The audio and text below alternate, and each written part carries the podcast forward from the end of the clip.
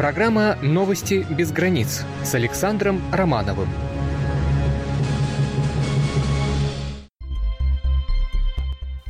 Добрый вечер, уважаемые радиослушатели! Сегодня 16 июля 2015 года, а это значит, что настало время для очередного выпуска нашей программы. Среди прочего, э, мы вам расскажем о том, что в одной из прибалтийских э, стран обнаружились затерянные площади. В Крыму с 12 по 15 октября пройдет очередной фестиваль российского игрового и документального кино, а также о том, что поднятие спортивной штанги это не всегда женское дело. Об этом и многом другом сразу через несколько секунд.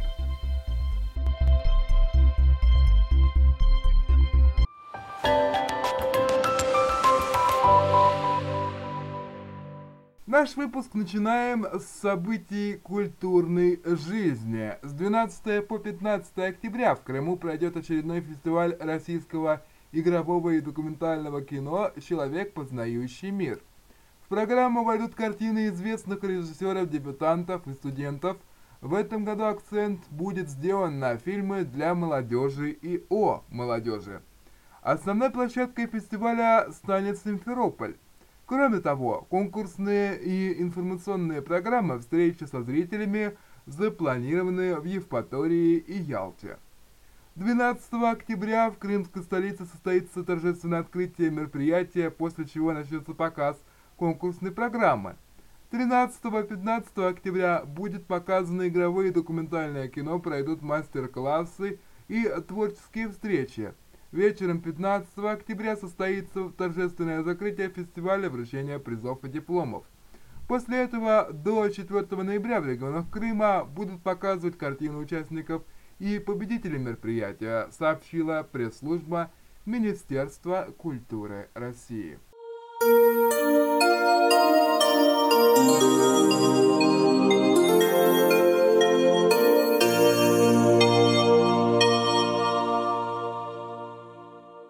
Рамках научно-практической конференции «История страны. В судьбах узников Соловецких лагерей» наместник Спаса Преображенского Соловецкого Ставропегального мужского монастыря архимандрит Порфирий Шутов представил третий том книжной серии воспоминаний соловецких узников издательского отдела обители. Книга продолжает знакомить читателей с литературным наследием заключенных Соловецкого лагеря, особого назначения, наряду с уже опубликованными в России произведениями, сборник включает в себя ранее не издававшиеся мемуары и тексты из труднодоступных источников. Объединенные в рамках одного проекта, эти письменные свидетельства непосредственных участников событий дают возможность современному человеку познакомиться с важными вехами российской истории минувшего столетия. Третий том воспоминаний соловецких узников открывает статья «Русская православная церковь при богоборческой власти в довоенные годы». Другая тематическая публикация «Соловецкие лагеря в истории гонений на русскую православную церковь 1923-27 годы» рассказывает о представителях духовенства, отбывавших наказание на Соловках, уточняя и дополняя в этом отношении свидетельства мемуаристов, часто страдающие неточностями и недоговоренностями. В статье «Взгляды Максима Горького на Соловецкий лагерь в контексте идейных исканий писателя» проанализировано отношение пролетарского писателя к Соловецкому лагерю.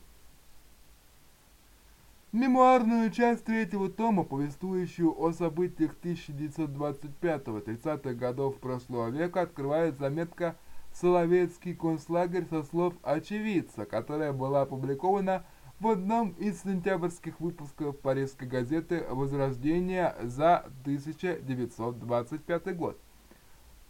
Продолжают книгу отрывки из сравнительно более известных воспоминаний архимандрита Феодосия Алмазова, который описывает его жизнь в лагере в 27-29 годах 20 века.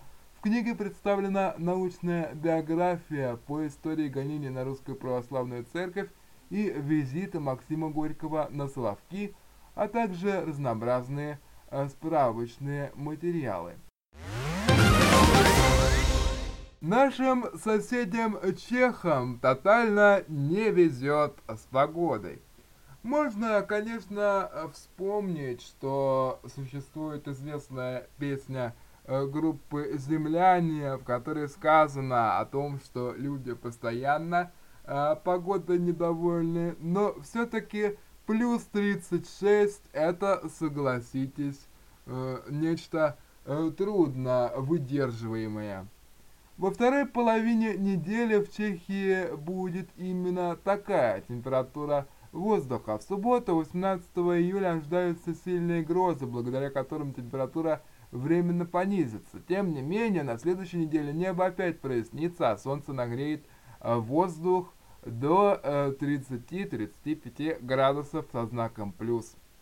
Четверга ожидается значительное потепление, а в выходные придет тропическая жара, сообщил метеоролог гидрометцентра э, Чехии Павел Шимандов. Благодаря субботним грозам в воскресенье можно будет отдохнуть от жары.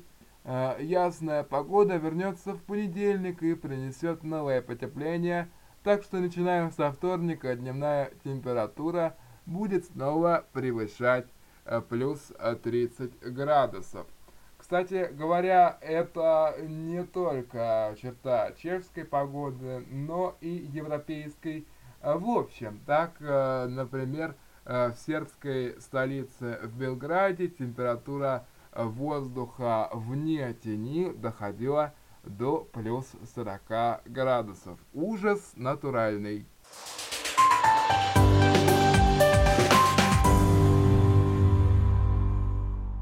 Приятная находка ожидала всех эстонских граждан. Для этого достаточно э, заглянуть в свежеопубликованные статистические э, сведения касательно площади этой Прибалтийской республики.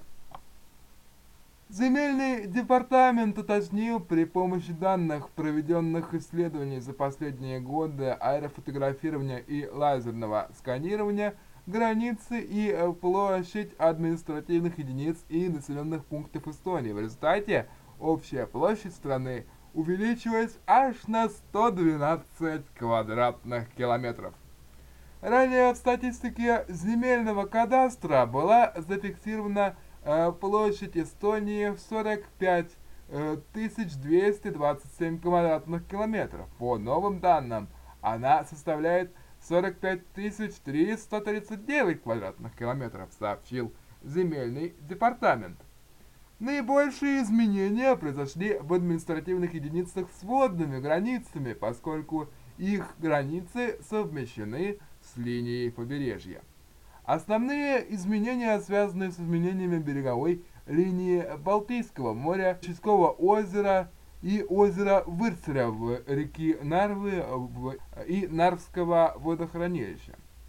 Например, город Нарву пришлось скорректировать в связи с водохранилищем на 20%. Теперь его э, площадь составляет 6895 гектаров э, вместо э, прежних 8454. На 10 с лишним процентов увеличилась э, площадь города Калласте на 33 гектара. Площадь Таллина также увеличилась на 104 гектара.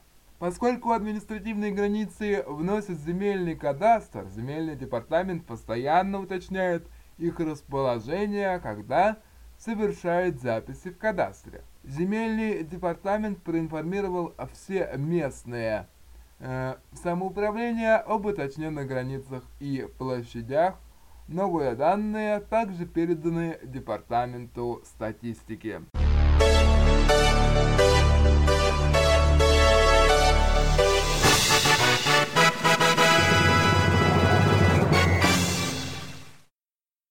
Интернет-сайт, посвященный грядущему чемпионату мира по футболу, который пройдет в России в 2018 году, начал работу 16 июля. На портале представлена вся необходимая информация о тех городах, где состоятся матчи турнира. В том числе их достопримечательности, транспорт и отели, сообщает ТАСС. Любой турист сможет с помощью этого сайта организовать свое пребывание в России, пока доступны версии сайта на русском и английском языках. Затем планируют добавить еще несколько языков, в том числе испанский, арабский, китайский и некоторые другие. Проект разрабатывало само агентство ТАСС. По словам организаторов, перед ними стояла задача продемонстрировать все возможности страны как а, туристической державы. Информация на сайте разделена на несколько частей. Там можно найти путеводители, маршруты, справочник туриста, новости, репортажи, интервью и презентации. Для начала подготовили несколько десятков маршрутов. Все материалы были подготовлены с привлечением крупных специалистов в своей области.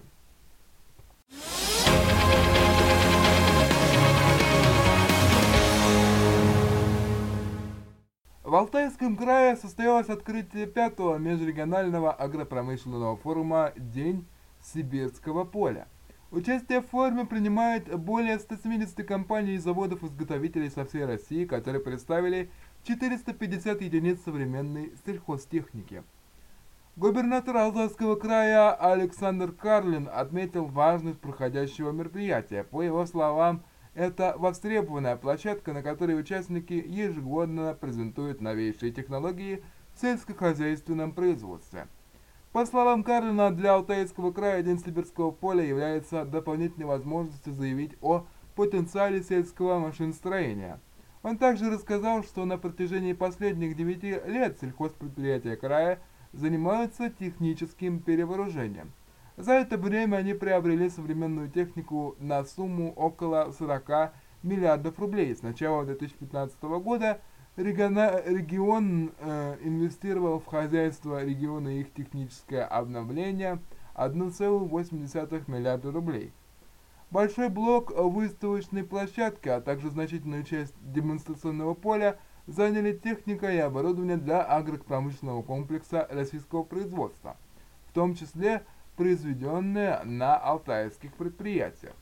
Директор Петербургского тракторного завода Сергей Серебряков рассказал, что одной из представленных машин стал трактор с алтайским двигателем. Он отметил, что взаимодействие завода Алтайского края – Хороший пример сотрудничества промышленного предприятия, администрации и фермерских хозяйств.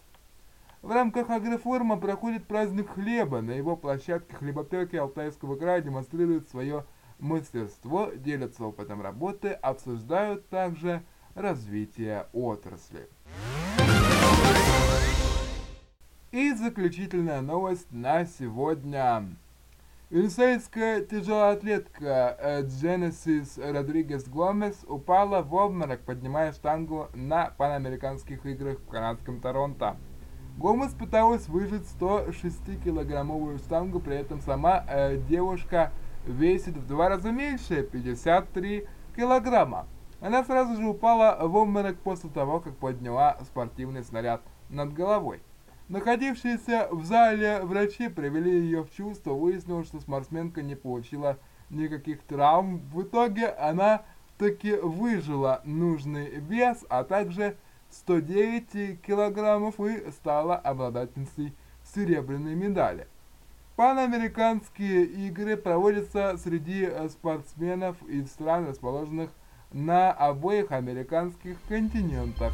Соревнования проходят раз в 4 года, начиная с 1951 в основном по олимпийским э, дисциплинам. Вот уж хочется пожелать э, больше таких э, э, оплошностей не совершать и быть внимательнее. Поднабрать надо веса, поднабрать, э, кушать э, как следует. Что ж ей так э, врачи не посоветовали, не доследили. Ай-яй-яй-яй-яй. Шутки шутками, э, но все могло э, закончиться куда плачевнее. От сотрясения мозга до, к сожалению, кончины. Надо об этом в следующий раз серьезно подумать.